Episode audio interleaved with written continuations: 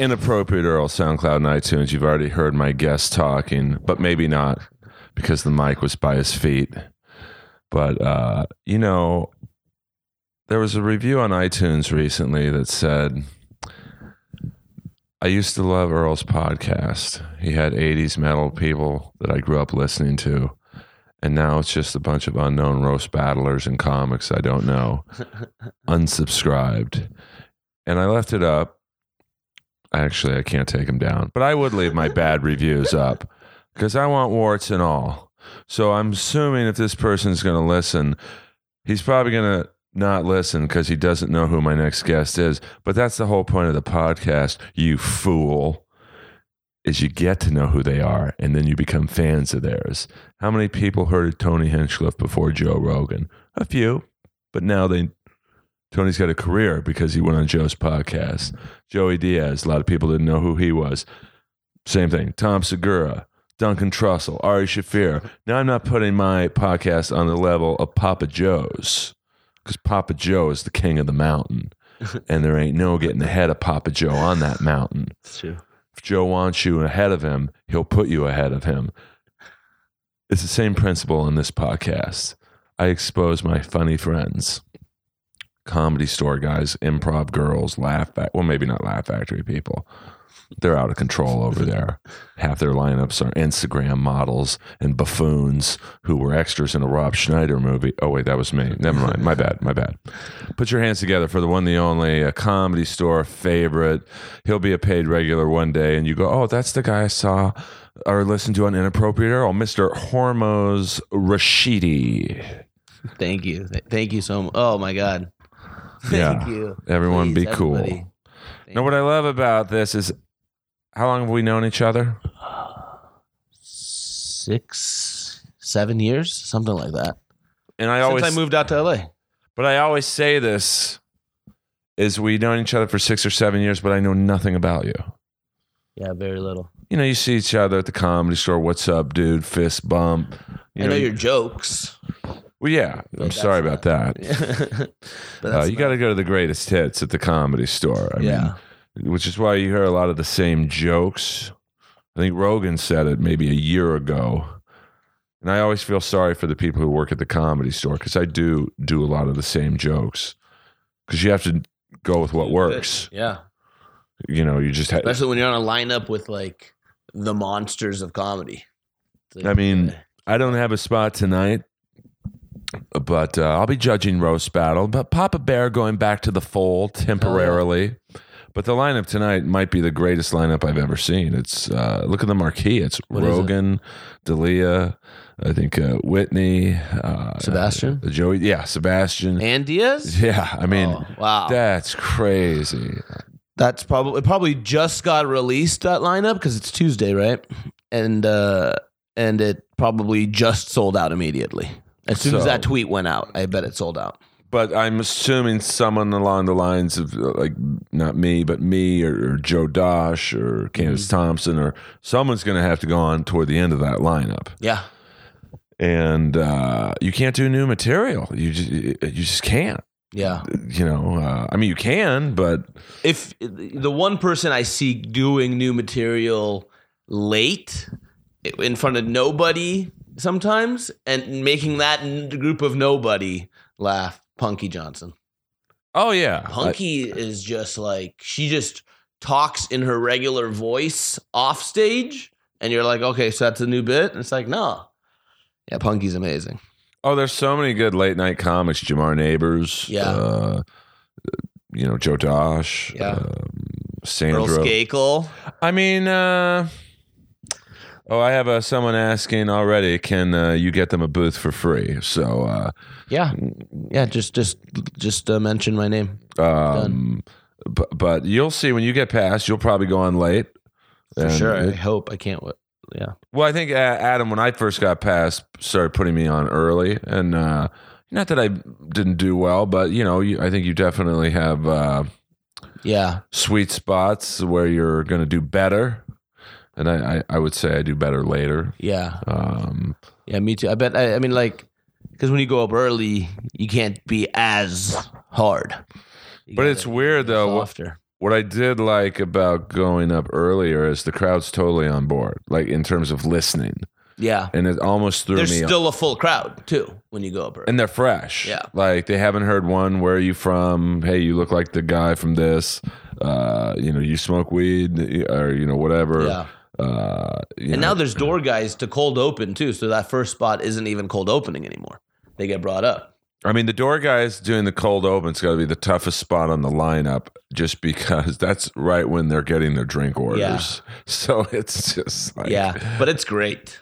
oh yeah, and that's Such a great addition to the door guys getting spots. Like that, that was a great come up. I mean, that's just another thing Adam, the uh, talent coordinators, uh, put Yeah, into play. Yeah, I, I heard back in the day Mitzi used to do it, and then it went away, and then Adam brought it back. That's great. Now you've showcased uh, uh, a door guy showcase. Uh, What uh, was that like? Because that's your main. You know, people don't. It was, uh, yeah, it was. I, I was nervous, but it, it went. You know, the first time it went pretty good, but uh, How did But- you prepare for it? Because it's five minutes. For those uh, wondering, what is a showcase at the comedy yeah, I store? just I just went through what I thought my strongest jokes were that would kill the hardest, and uh, and I worked them out a couple times, a few times that week, and then you know went up and did them, and, and it went pretty good. Uh, just Punky also showcased that same showcase, and she just murdered the room. Like the room was shaking uh, after Punky's. So it was like it was like if only one person gets past, which is most likely because there aren't that many spots to go around. I was like, it's gonna be Punky, and I wasn't surprised. And then my second showcase, just I don't know, just didn't go as good. They just didn't like me. You know, sometimes you you win some, you lose some, and I knew going in. I was like, I'm definitely not getting passed on that one. So, yeah, Well, uh, next one maybe. oh yeah, I mean, uh, how long have you been doing stand up? Eight years.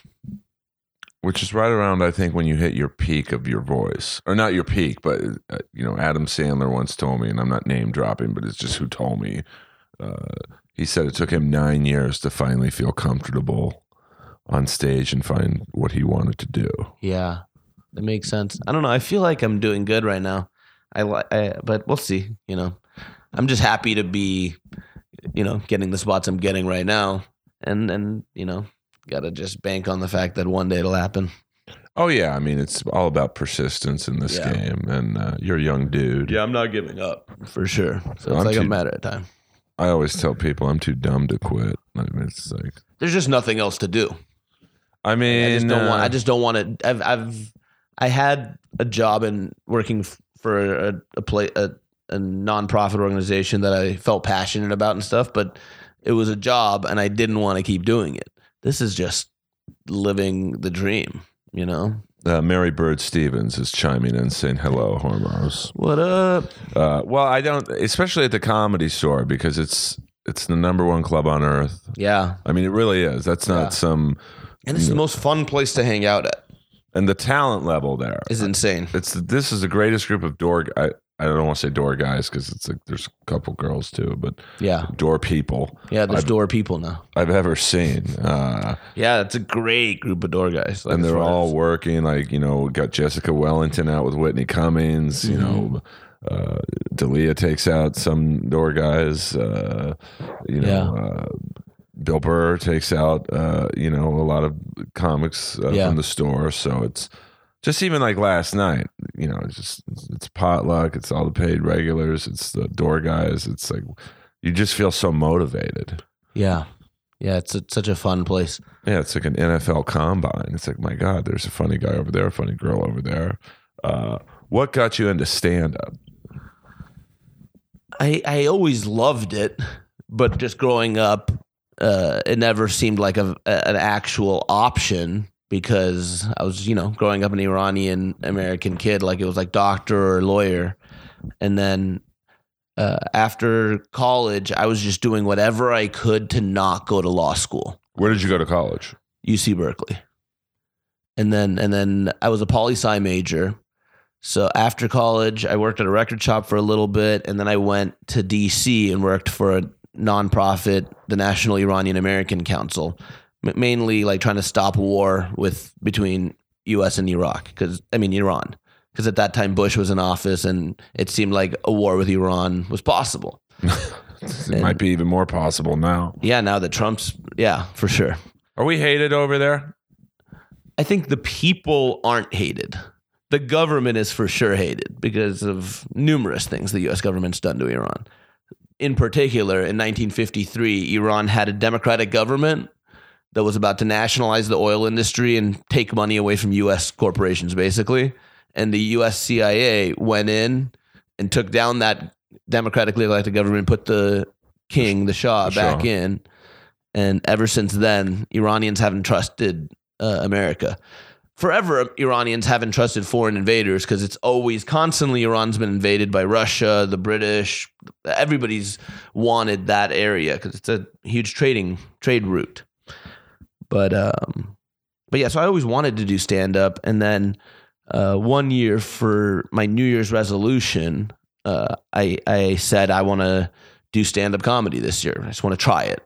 And I was living in DC working at this nonprofit, and then towards the end of the year, like around October, my ex gave me a little joke book, and she was like, "Hey, write some jokes down in this."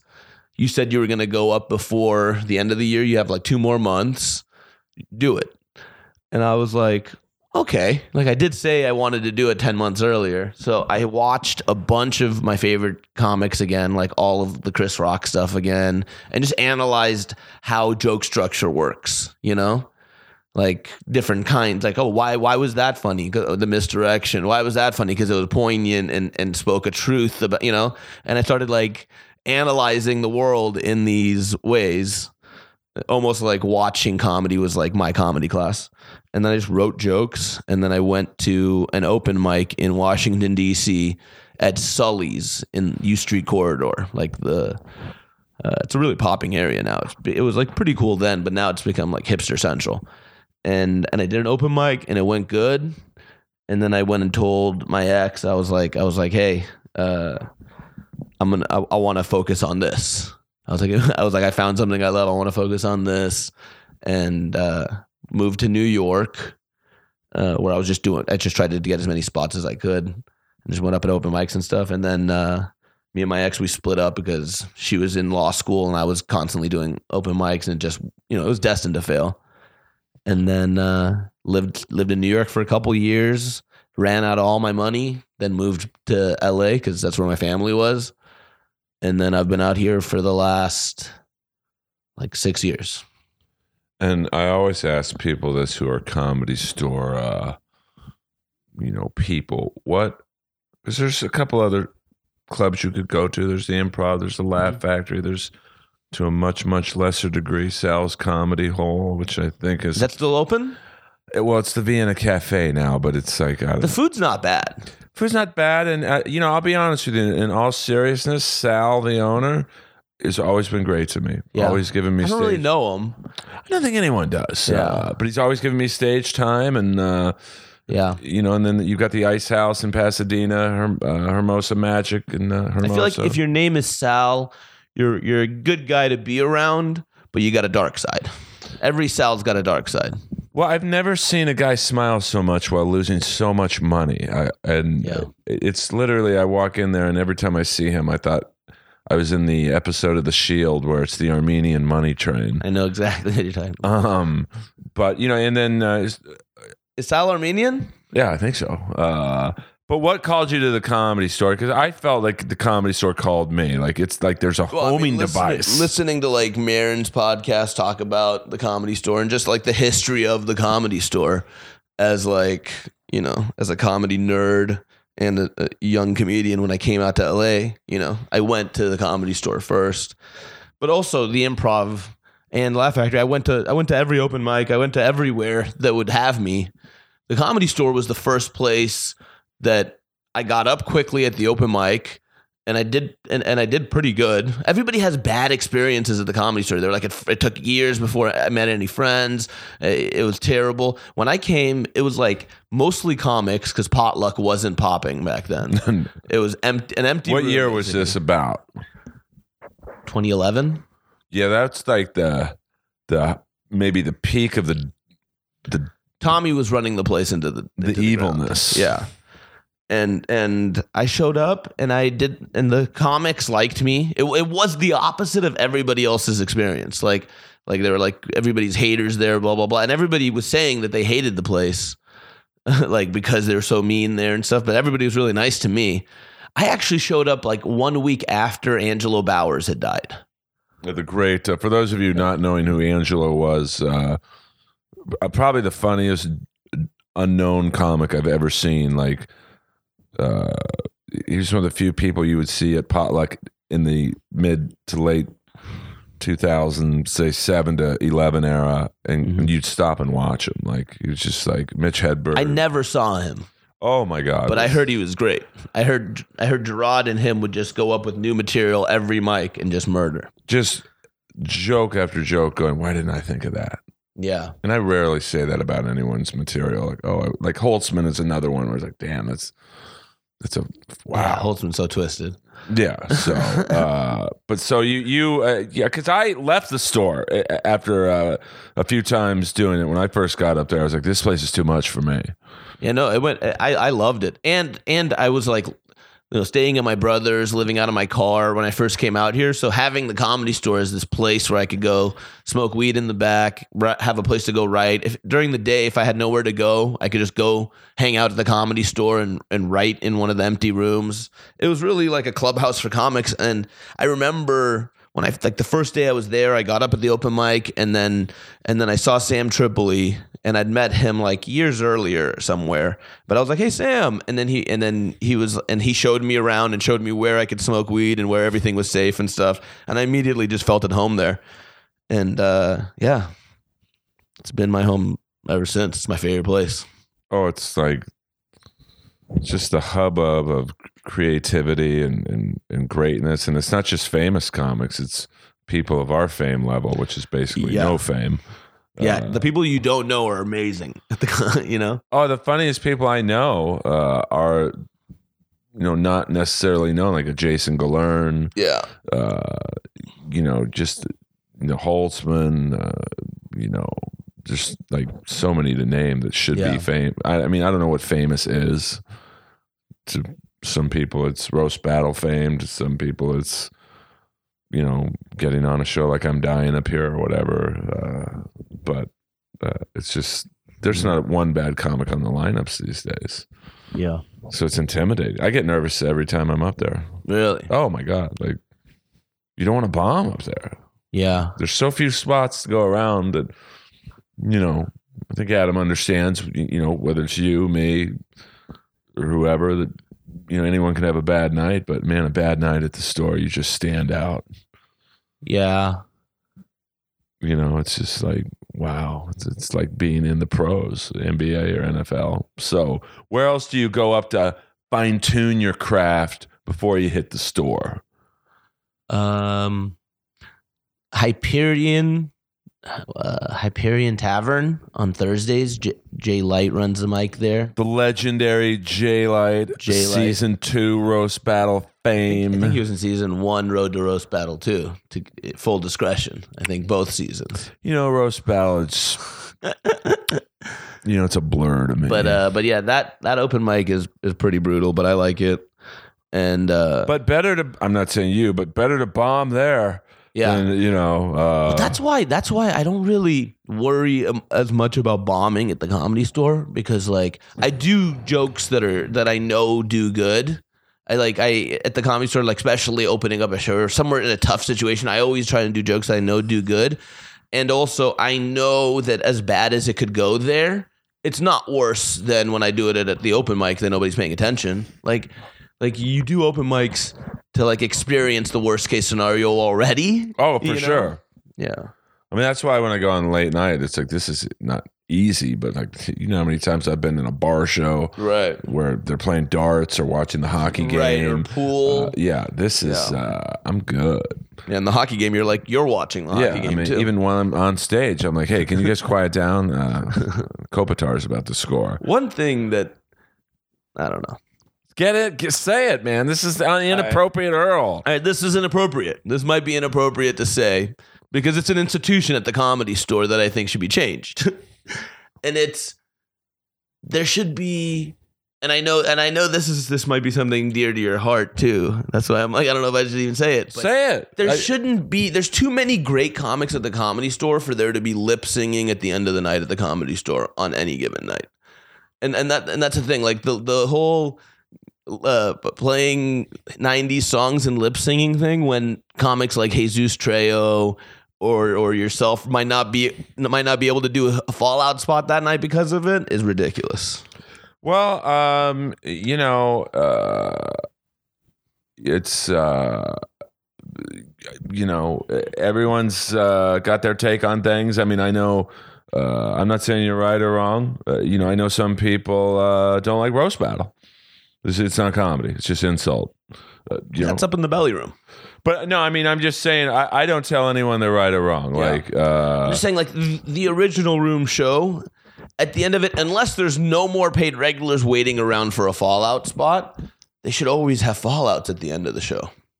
well, Too uh, many great comics not getting enough spots. I mean, I, I, uh, you know, don't know the uh, the inner workings of how that works. Makes no sense how I just said that, but uh, Yeah, me neither. you know, uh, the spots are tight at the store. That I, I will agree with you there. I mean, uh, it, it's. I mean, you could literally never have another showcase the rest of our natural born lives, and there's still not enough spots. Uh, no, for sure. That's that's why I like. Yeah, No, no, I, I understand, you know, uh, your point of view. Um, and it's not even for me. I'm not even. Uh, you know, I might die before I get past at the comedy store, but I have friends who who deserve more spots. Whatever. That's not a. That's not. oh, yeah. I mean, you know, we all want more spots. I remember when I got past, uh, I was walking. It's so weird how you can remember something that, like, like it happened a minute ago. Uh, I didn't know I was going to get past or not, but I felt that, you know, me and Candace probably are the two best sets. Yeah, Uh, I remember that. that I, I thought the same thing. But I mean, it's you know who knows? It's subjective. Maybe Adam needed you know I don't know a gay dude, and uh, you know I, And that or- was you. or- No. yeah, hello. uh, and I remember telling Tony and Jesus Trejo they were walking with me to Carney's, and I'm like, dude, I'll just be happy if I get on a Wednesday spot at one in the morning. That's me, dude. Sorry about that. That's okay. Uh, and Tony just looked at me and was like, that that'll change in about a month of you getting past. And he's right. You, Yeah. you get one spot, you want two. You get two, you want three. Uh, Yeah. I know people who bug at them. They get three spots a week. They want four. Uh, it's like, do you not un- look at this No, lineup? for sure, for sure. Uh, and it's a, it's a thankless job too because you're always gonna want more, or you're you're gonna fail at this business because you know you you, you got to keep striving for more. yeah, you should want four spots Yeah. a week or, or whatever, but you also have to put yourself in Adam's position. Uh, even Monday nights doing uh, development spots, you know, which is basically the first step into getting past. It's like there's probably 50 people who deserve development spots. Maybe 10 are given in a week. You know, Less than that for sure. Yeah. I mean, I, I Like for for Monday potluck or gen. Uh, well, I mean, for Monday potluck, I mean, he maybe does He does like three. three or four, yeah. Uh, but it, I mean, and th- then the rest of the week, probably another twenty. yeah, out of pro, you know, But the Monday ones are the only ones he watches. but but in one week, uh, you know, let's say there's 20 development spots. There's probably a hundred people worthy of getting those For sure. Yeah. Uh, and you know, I don't think there's one unfunny door person. Like, yeah. uh, so like, how many employees are there? 40, 40 door guys, oh no, not that many. 30, uh, 30 ish. Twenty something, thirty. I mean, all are worthy of being passed. Uh, uh, you know, uh, some might be more ready than others, but like, what do you do? I mean, you can't pass, uh, you know, No, yeah. everyone. So, uh, just uh, trying to give you guys, the viewers, a uh, insider's look of just how competitive the Yeah. uh, LA comedy market is. So, uh, you know, when you see people on stage, uh, appreciate what they're trying to do because it's fucking hard. It's the hardest job in the world, what we do. And uh, First co- hardest job, comedian, right? I, I Second mean, hardest job, firefighters, right? When there's like a wildfire, right after comedian. That's the second hardest. Well, I mean, We're uh, heroes, but they're also like slightly less heroes. Well, I went to a. Uh, I'm not name dropping here. It's just where I was at last night. Was you know Rob Riggle did a. Um, a, um, a a charity event for veterans, and uh, you know you see guys walking around with no legs. Yeah. Um, so one guy I was talking to, I, I didn't even realize he was standing up, but he had two prosthetics on. But I didn't even realize it. You know, you're just so caught up in his story. Those guys are the heroes and girls. Yeah. Uh, but in terms of like taking the serious stuff out of life, I, I do think stand up's the hardest profession. I think I think it's pretty. It's hard to be really good at it. It's hard to make it a profession. You know, to be one of those headliners who are putting out like R- what Rogan's doing right now. Every couple of years, putting out really good specials, or what Burr's been doing. Like that is like super difficult.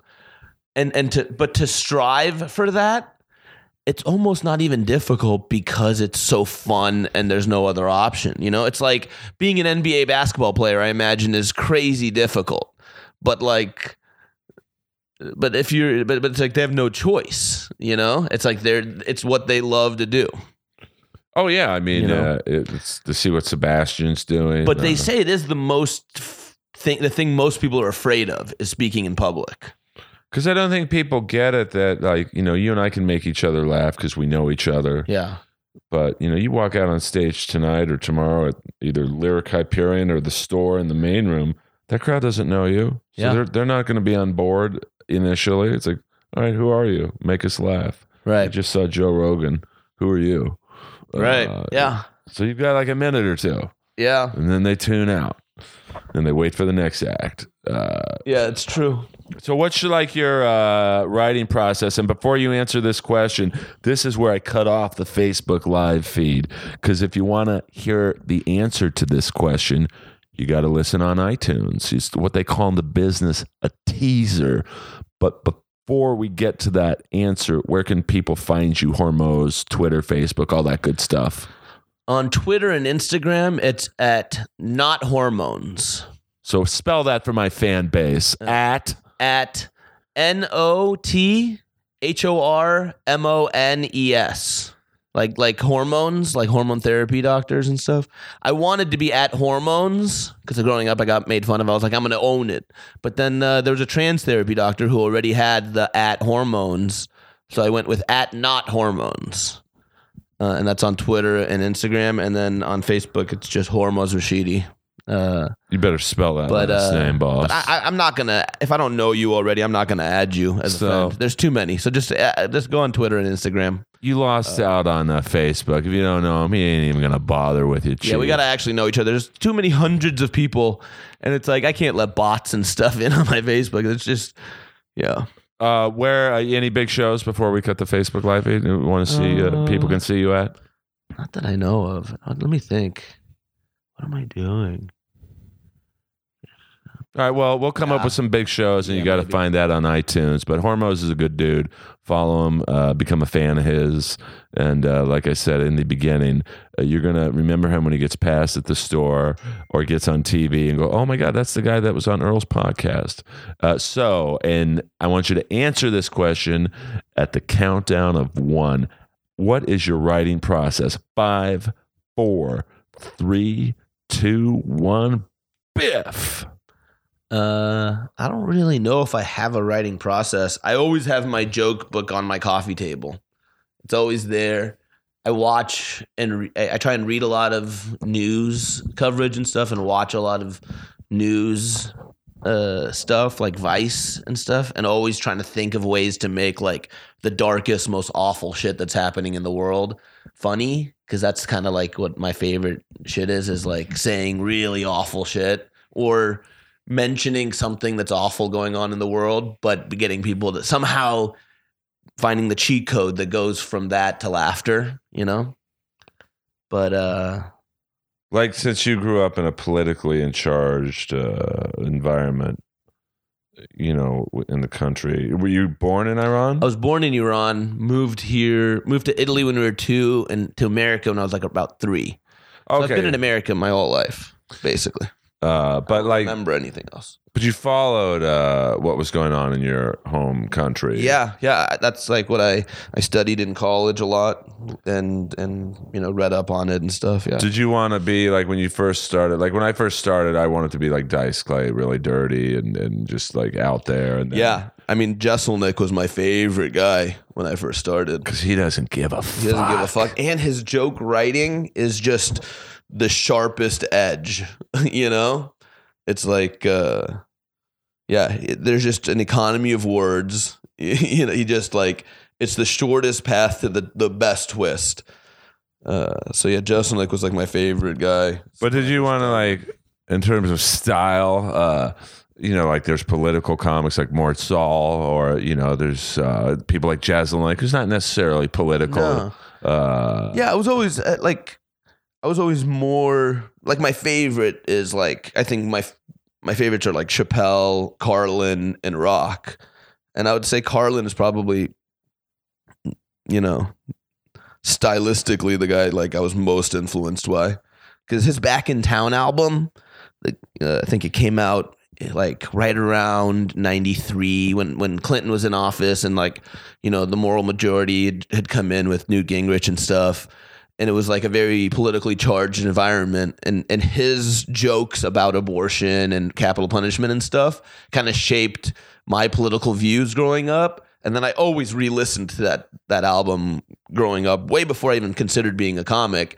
and I think like that probably because it's like for Carlin, it's like the joke is first, like the laughter is the most important thing, right? But underneath the laughter is like great material. See, to me, the joke is last, and it's the performance. Yeah, I mean, and and that's great too. But that's why George Carlin was on this other level because it's like there's guys like Bill Maher who are political comics, but th- they don't make me laugh.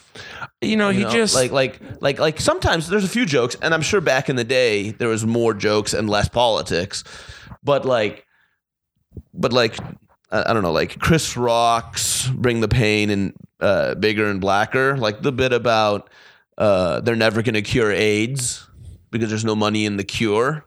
You know what? You know the drug dealer always makes his money on like the on the next one. And it's like that was a super political joke about our political system and our healthcare system hidden within sure. his set, you know, like versus somebody like Bill Maher or what's his name, the black guy, W. Kamau Bell, right. who like just comes up and it's like it's not jokes, it's just like preaching to the choir or whatever things, and that's fine too. But uh, there's something I don't know that I appreciate more, because that's why I think Chris Rock at his peak was like maybe the best ever. Those two albums, Bring the Pain, Bigger and Blacker, I was like two years back to back, monster, nonstop laughter and hidden political opinions that like, you know, seep in because you're just laughing. You don't even realize that through the laughter, that's now your new opinion, you know? Yeah, I think rock combines the best of being serious and the absurdity. Yeah. Uh, like to me, Bill Maher, and he's great. You know, Yeah, he's great. I watch his show every week. But I watch it because I'm a political. I'm a fan of political TV. You know, well, he just seems to me he seems almost like a little bitter. It's like, what are you bitter about, dude? I don't think he's bitter. I think he's actually afraid for the country. You know, I think he's afraid that Donald Trump is not going to step aside if he loses another the next election, and that the democracy will collapse. I don't know. I don't. I have more faith in the institutions of the government. I think that you know the the the Secret Service is going to stop being you know, having their allegiance to Trump and start having their allegiance to whoever gets elected next, uh, if that happens. But well, uh, who knows? I mean, uh, I don't think there's anyone uh, that can beat Trump. Like, oh, I do. I think there's a lot of people who can beat Trump. I think Hillary Clinton can't beat Trump, and if they run Hillary Clinton, they'll lose. I mean, But- I look at the Democrats now. Like Biden, I love Biden, but uh, he's I, I just don't. Biden's not the best, but I think Biden would probably win. Bernie's too old, but I still think Bernie would probably win. Anybody, somebody like Bernie or Elizabeth Warren, I think would win just because they would be able to stand up and say what they believe and, and actually make points against what he's what what Trump's standing for and be like a counterbalance versus somebody like Hillary who you could always be like, hey, uh, you said to Goldman Sachs that there's a public image and a private image, and that you really fight for them. Like, what were you? What, there's there's nothing like that for Bernie. There's nothing like that for Elizabeth Warren. The worst you can say about Elizabeth Warren is she was like she said she was Native American, and the DNA test showed that she was like 0.01 or something like that. You know, like very little Native American. I mean, I think you got to throw someone who's really good looking at Trump because I'm, I'm being Just to throw him off. because that's his thing is he likes to bully people on their looks. Elizabeth Warren's old. Biden looks like shit. But I don't think he'd be able to. I- I don't think he would be able to bully Elizabeth Warren. I don't think he'd be able to bully uh, Bernie. See, I think he could bait them. Yeah, I mean, they would stand up to him. I think they would have great lines just attacking him. Like Bernie would be like, "We're trying to have Medicare for all," and he would be. It would- be this other thing that's populist also. And Trump would be saying, "Let's have." Uh, tax cuts for all. Like it's also a populist message, but it's on the Republic. It's on the conservative side.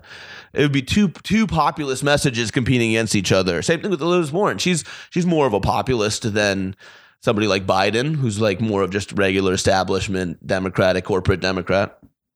I mean, I want to see Biden run just because I think the debates would be hilarious. I can't believe Biden hasn't been me too'd. That guy's the creepiest guy. He's like a massage. Like, like, there's so many images of and videos of Joe Biden massaging women who are uncomfortable. All it's crazy. That guy has not been me too'd. I, mean, everyone's going to get me too at some point. Uh, you know, even you know, and that's a scary thing. Yeah.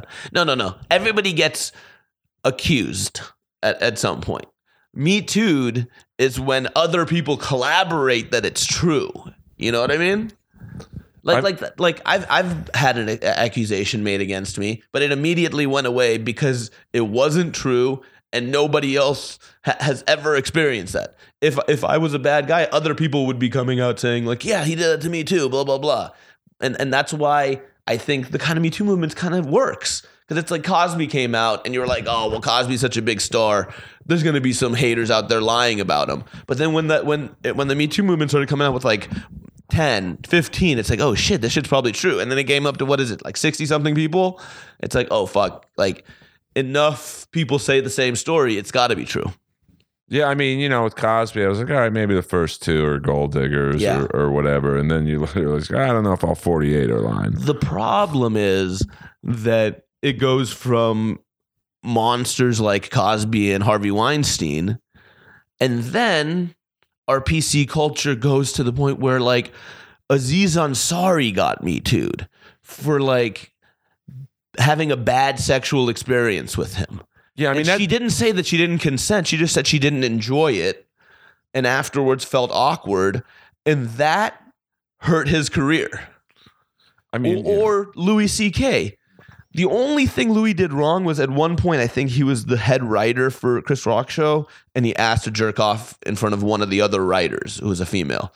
Other than that, every other woman he asked wasn't in a power position of like sexual harassment in the workplace. And he was literally doing what you're supposed to do, ask for consent. And and it was creepy and gross, but that's not illegal, you know? And it's like it's shaming him for being a sexual weirdo, but he's not a sexual predator for doing that. I mean, uh, And I'll fight anybody on this. there's Bring many- it on. Yeah, yeah. Hor- hormones is fired up. But No, no, no. I just I'm like I'm like, oh, what could I do to get attention to my career? Be the guy who goes. but yeah, dude. I No, I'm mean, just that's kidding. you could be like the uh, the Rose McGowan for men. yeah. No, the, we, there's Terry Crews already. We got Terry Crews. well, I got me too, but I, I, I mean, it's an old story I've told many times. But uh, I didn't even know that. Oh yeah, the guy. Uh, wait, att- an attempted. Uh, Right. nothing happened, but like, uh, you know, it never really bothered me until all this stuff started happening, and I started thinking, yeah, that was kind of fucked up. Uh, you know, because I would say it happens a lot to men by other men, Like you know? being groped and shit. Yeah, I've had Oh. that happen to me. I, I, I w- I lived in the Bay. We'd go to like the Castro for Halloween because it'd be a big party. and you would get fucking groped, dick, fucking butthole, every you'd get. It was fucking awful. And some nights I felt like like ready to fight. I had my fists balled, ready to like. Yeah, it's pretty shitty. Oh yeah, I mean, I you know, and and I. But it's worse for women. I'm I'm gonna say. Oh, because, for because sure. I had the power of knowing I could punch somebody and have a good chance of winning that. A girl goes in like just afraid, you know. But I will say, uh, you know, mental, you know, a lot. I would say maybe uh, anywhere from thirty to fifty percent of Hollywood is gay, or it doesn't really matter. I could, let's say forty percent. So Mhm. you know, I've definitely had it thrown in my face. Hey, man, want to be a star? And it's like, uh, no, I, I'm good. Yeah. Uh, so I do think it happens to men more often. Do you have that guy's phone number? Because I He's dead now. So, uh, but this was a huge casting guy, huge, d- d- huge. That's so like funny. you don't get any bigger than this guy, and That's it's so like, fuck, what am I doing? This is when I was green, yeah. you know, and like, wow, man, this guy could help me, and like, Yeah. I've had I, I I know some people who've had similar things happen with ch- like older women. well, that I wouldn't mind. You know? like, Yeah, it's not as bad. It's not as bad. And and and most guys I think would just do it. You know? I mean, but you know, but it is this weird thing because it's like it's like some guys are like, yeah, I would I would have done it if it was just some random night with some lady, but but the fact that the power dy- the power dynamic makes a difference. It makes it weirder and it makes you feel dirtier. Well, I mean, yeah, there's women who are in very, uh, you know, there's a lot of agents and managers are are, are female, and uh, Yeah. you know, I don't think too many throw it out there to younger comics. Hey, uh, you know, let's get it on, and I'll make you a star. But you know, I know I've seen some of my friends on TV who didn't deserve to be there, and I know what they did to get there. Right. Uh, but you know, hey, it's But I, I never got those offers because you know ever I- I've been I've been a balding comic. yeah, but you got a great bald- look, dude. Yeah.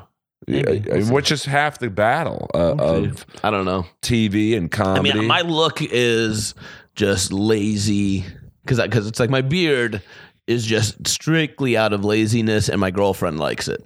So it's like she's cool with it being long, and I'd never have to shave and, and deal with that itchiness and, and deal with that. And then uh, but you, you got a is Boone Shakalaka t-shirts Yeah. right here. The one I'm wearing right now, Yellowstone. Boone Shakalakas, uh, for those of you uh, not getting the reference, is a he's like a local transvestite who uh, steals things, or ha- I think has he, homeless man. as he would say, uh, his people steal things. Yeah. Well, he- one time, true story. So, so he's an old homeless man, gay, hangs out at the comedy store, sells old, stolen, and I think he steals a lot of stuff from Goodwill. I think he just goes to the donation centers and just grabs bags. But uh, uh, You might and be one time he told me when when uh, when Ferguson was going down with the police uh, protests and stuff, and Ferguson was going down in the looting, he one time told me he's like, "I'm going to get a big new shipment from Ferguson." so, so when they loot in Ferguson, some of that stuff gets to the comedy store and gets sold for one to three dollars to to the door guys and comics. Well, I think my favorite Boone Shakalaka uh, moment is when he stole Dave Taylor's iPod. He stole his iPod or books. Uh, no, he stole. Well, there's that too, but he Okay. stole Dave's iPod, and then tried to resell it to tried him. to sell it to Dave like five minutes later, and Dave was like, uh, "That's my iPod," um, which is and not just another reason. Ah. Going back to the beginning of the podcast, that's what's great about the comedy store. Only the comedy store. If you put that in a scene in a TV show, it would seem too ridiculous and scripted. I mean, Boone is like Bubbles from The Wire. yeah. Like he's just some rogue, homeless, transient. And the comedy store is the only club on earth who lets him set up shop on the patio where he can sell his CDs. I'm so glad they do. Uh, oh, I love it. I mean, last Little night, things, you know. but that's what gives the comedy store, I think, the edge over, say, the improv or Laugh Factories. The improv and Laugh Factory would kick him out. Yeah. Go, dude, you, you can't you can't be here. It's too cor and, and it's too corporate. It just feels like they're there for business, whereas the comedy store feels it, it does great business, but it also feels like it's there as like a temple for comedy. It's just it's I literally say this in the most affectionate way. The comedy store is like the bar in Star Wars. Just every character in the universe goes Yeah. there. You, you could be sitting next to Chris D'Elia, and to your right is, uh, you know, a, a prostitute working a sunset. You know, because there's that uh, big blonde broad who. Uh, she's not very attractive. She's got tattoos and just a face that looks like Mike Tyson hit her. Um, And- and the comedy store welcomes her. Like, Yeah. come on in. yeah. Uh, so what's next, Hormoz? Because I know you did you dabble into roast battle. Yeah, I've done roast battle like uh over the years. I've done it like probably like ten times.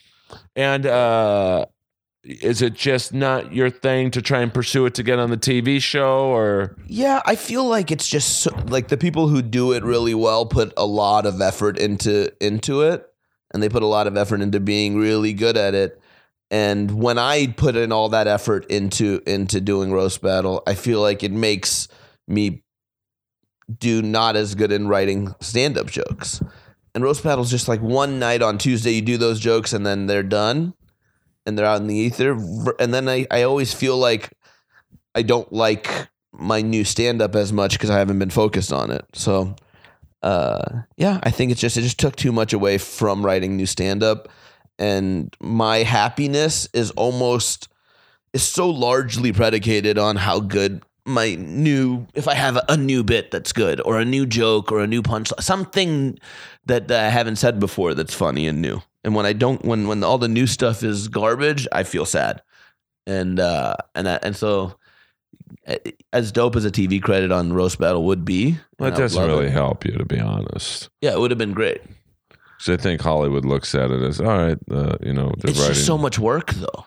it's very and- and- stressful. it's so stressful and it's a it's like the the guys who do it they f- i feel like they focus on that for weeks before and they write every day as if you know? And it's like i want to do that towards making my stand up better. And i mean obviously if if i could get on the show i would you know i would thank jeff and moses and and and work super hard for that battle on the show. But I feel like to get to that level, I would have to start battling, you know, every couple weeks again and making roast battle a priority over stand up. And I'm just, I just don't want to do it.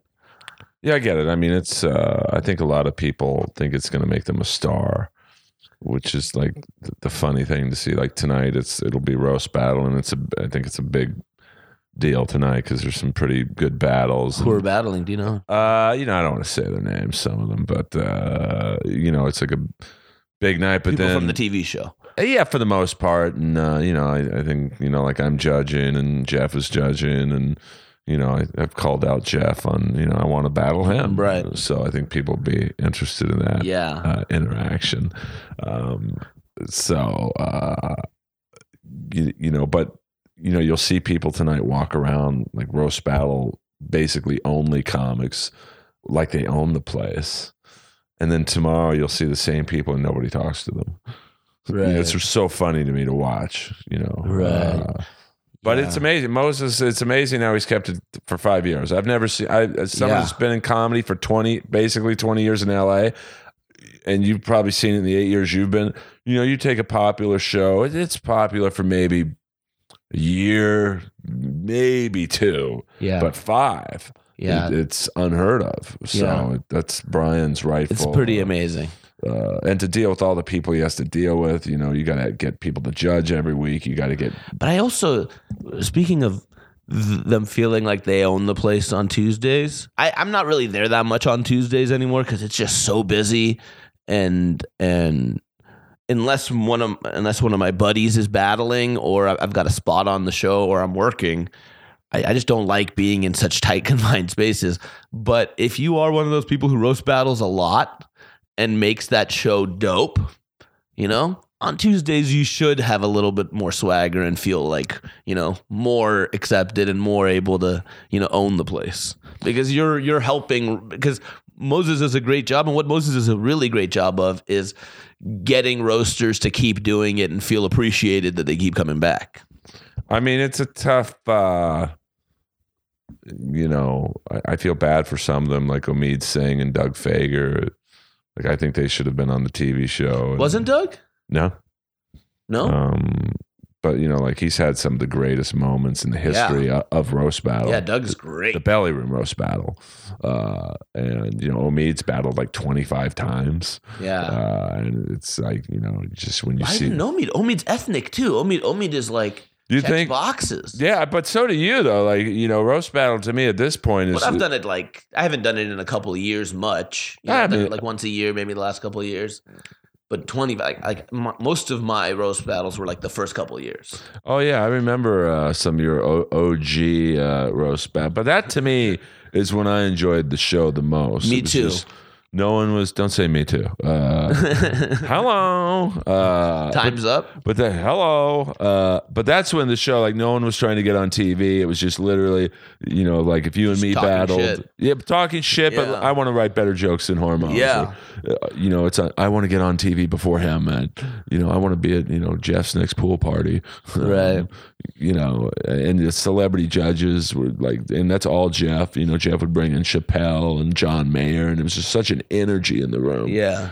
now you see people judging who couldn't get on roast battle season three. It's like, oh, this I don't know, Yeah. jump the shark a little bit. There's a popular opinion. Yeah. I'll go against the grain. I didn't even know that.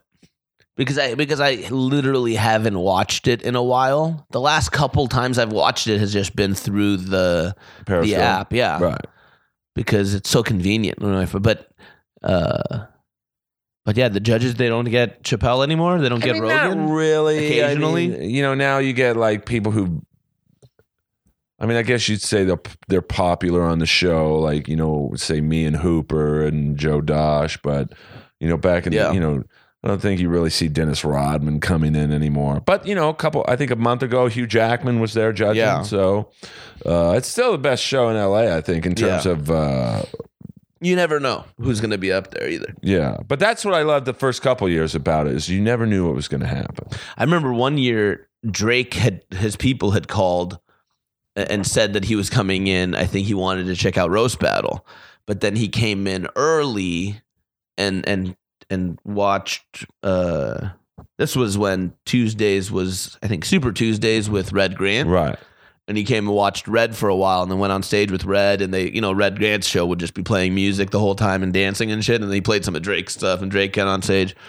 And then uh, I think he was just tired. It's just such a. It, it goes on so late that uh, that sometimes even the celebrities don't want to stay that late. Yeah. I mean, I think, uh, you know, it, But it is such a good show. If it if if you've never been, I've I've also we've also both like seen hundreds of battles. But if you've never been and you go into this like in dank room, all tightly packed, and everybody's screaming and shit, it it is really fun. And then people say when it's a good battle with really well like Joe Dosh versus Jamar Neighbors, or maybe the best battle I ever, one of the best battles ever was Pete C versus Frank Castillo. I don't know if you remember. This is back in the day. Frank Castillo roast battle champion season two versus Pete C, who who should be on the TV show because Pete C. Anytime they needed somebody to battle, Pete was down to battle anybody at any time, and he really would put in effort to, to write amazing jokes. well, he's dangerous because he's not a comic. Yeah, Uh, he's funny enough to be one, but like he doesn't give a fuck. Like Yeah. he doesn't care if you think he's funny because No. he, he has no uh, uh, stake in the game of being passed at the store. Yeah. Uh, he just enjoys writing mean jokes. I mean, he almost beat Sarah Tiana. I, I thought he deserved to beat her, but it, it's just hard to. Sometimes it's hard to beat a woman in a judging contest. like Sarah's it was- tough. I mean, Sarah's amazing, but when he said, uh, I think the biggest laugh of that night was, uh, um, I, I tried to get into her pants, but they were too big for me. I think that one I think hit the hardest. Yeah, I mean, because I remember that night Ari Shaffir was judging, and like, he had some pretty good zingers. But uh, I mean, Sarah, I lost to her in Montreal because she's just, you know, you Great don't. joke writer, Oh well, she and, and her, she's so charming. Southern that's the charm. thing. Yeah. Like I knew if I hit her with uh, whatever joke, she was just a smile. Uh, Yeah. I was like, fuck. But you know, I went in too soft. That was my problem. I didn't go hard, and that was a a major mistake because she jumped on me. The first joke killed me, and I, Yeah, and it's like you. That's like the thing with roast battle is like sometimes you don't know. Does this audience want should I go in slowly and then build up to something really mean, or just come out ripping? Sometimes, sometimes my problem has been I've come out with like the meanest joke first, and I should have worked my way into being like that mean. I mean, like, like if you and me battled, you know, we could rip each other apart. It's just two weird looking dudes. yeah. You know, I, I I like to go hard right out of the shoot. Yeah. You know, but you can't do that with a girl. You come off like a bully. Yeah, that's But then true. you know, Mike Lawrence against Tiana came out like brutal hard, and they won. So uh, Yeah, but like, but Mike also like he doesn't come across as like a bully, even though he's like really mean and comes up with some of the worst things to say. He comes across as like almost frail, and he's like he's he's curled in on himself on stage. You know what I mean? He's he's not standing up there, chest out. Shit, you know, it's it's like the bully saying something back almost, or the kid who's getting bullied saying something back which is an interesting dynamic that, that he has. see, I liked battling him because I thought, okay, I can just rip this guy apart and not look like a bully. Uh, I love battling guys because I've only lost to women, so uh, you know it's an interesting, a strategic dynamic too. You know, I think the I think- only woman I ever battled was Virginia Collins. and she that was tough because at the time she was dating Jeff. Yeah, So it's like, Yeah. uh, and Jeff's pretty fair with the judging, but Uh, like, yeah. you know, you definitely won that. I murdered her. but you know, I've seen that happen before. Like, I know, was, I was, yeah, yeah, but you know, but I'm the same way. I hold on to you know, yeah, for sure. uh, no, I mean, I'm, I'm over it. I, I get it. That's just fucking Hollywood. Yeah, but I'm bringing it up. So like, you, know, I think this show definitely has favorites, but you know, and, you know, No, I, I remember I remember one of the paid regulars told me that they got a text from one of the judges on that battle telling them that he had to vote against me because it was It's just the way Hollywood like, "Just the way it works." Yeah, he's like he's like he's like yeah, I had to do it because and I was like I was like my buddy told me this. He was like it's just so you know, it re- it's not even just in your head. It's like I'm like I knew it wasn't in my head. Like there's just no way that the vote could have gone that way without it being rigged. but you get competitive. It, it definitely. Oh, I worked so hard on that battle. Oh my god! I was like, I was like, what? Like, I was like, oh, it's Jeff's, uh, whatever. I was like, I'm gonna, I'm gonna fucking murder, and, and I, and I did research with like some people who told me some shit that was like secret shit that nobody knew about, and I just dropped it in the room that day and just watched everybody squirm. Oh, it was so fun. But see, that's what I loved about the early The days. early days, battle. yeah, you would like ruin lives, in, but not on camera. There was no, there's no footage of it, but you're like everybody in the rooms, relationships are going to be different after this gets oh, revealed. Oh yeah, I mean, I battled two girlfriends, and literally both times within a month, I would, you know, the Yeah, either the sucks. breakup had. Well, you know, I mean, in theory, I think in both cases we want we both wanted like the attention, and oh yeah, this will be fun. It won't affect us, and it, right. you know, if you're calling your girlfriend at the time fat or whatever, and obviously you're, yeah, that, that's gonna affect the stuff. oh, you think I would have learned after the first one, but, uh, you know, the second one was That's the thing. Like, you might love that girlfriend, but not as much as you love your comedy career. Yeah, I mean, You you, know? you, you love attention even more, and uh, you know, I, I will never battle someone I'm dating again. It Yeah. just it doesn't work out. Uh, but dude, Hormoz, this was great. Super fun. Thank you. Uh, oh, thank you. I mean, you're someone who, like, like I said, I've known you for seven, eight years. yeah. You know, uh, didn't really know much about you, and and now I do, and yeah. hopefully the fans do. Uh, any big shows? I know uh, you got some good gigs coming up. Any? I mean, it's just most of my shows are just at the comedy store. You know, whatever development spots I end up getting. And Do you have a spot this week? I don't know. They, they, today is when they would call and tell me, but uh, I'll tweet out Yeah. any spots I get. Tweet. not hormones or on Instagram. Not hormones. And that's at N O T H O R M O N E S. He's got a Facebook, but it's for his friends.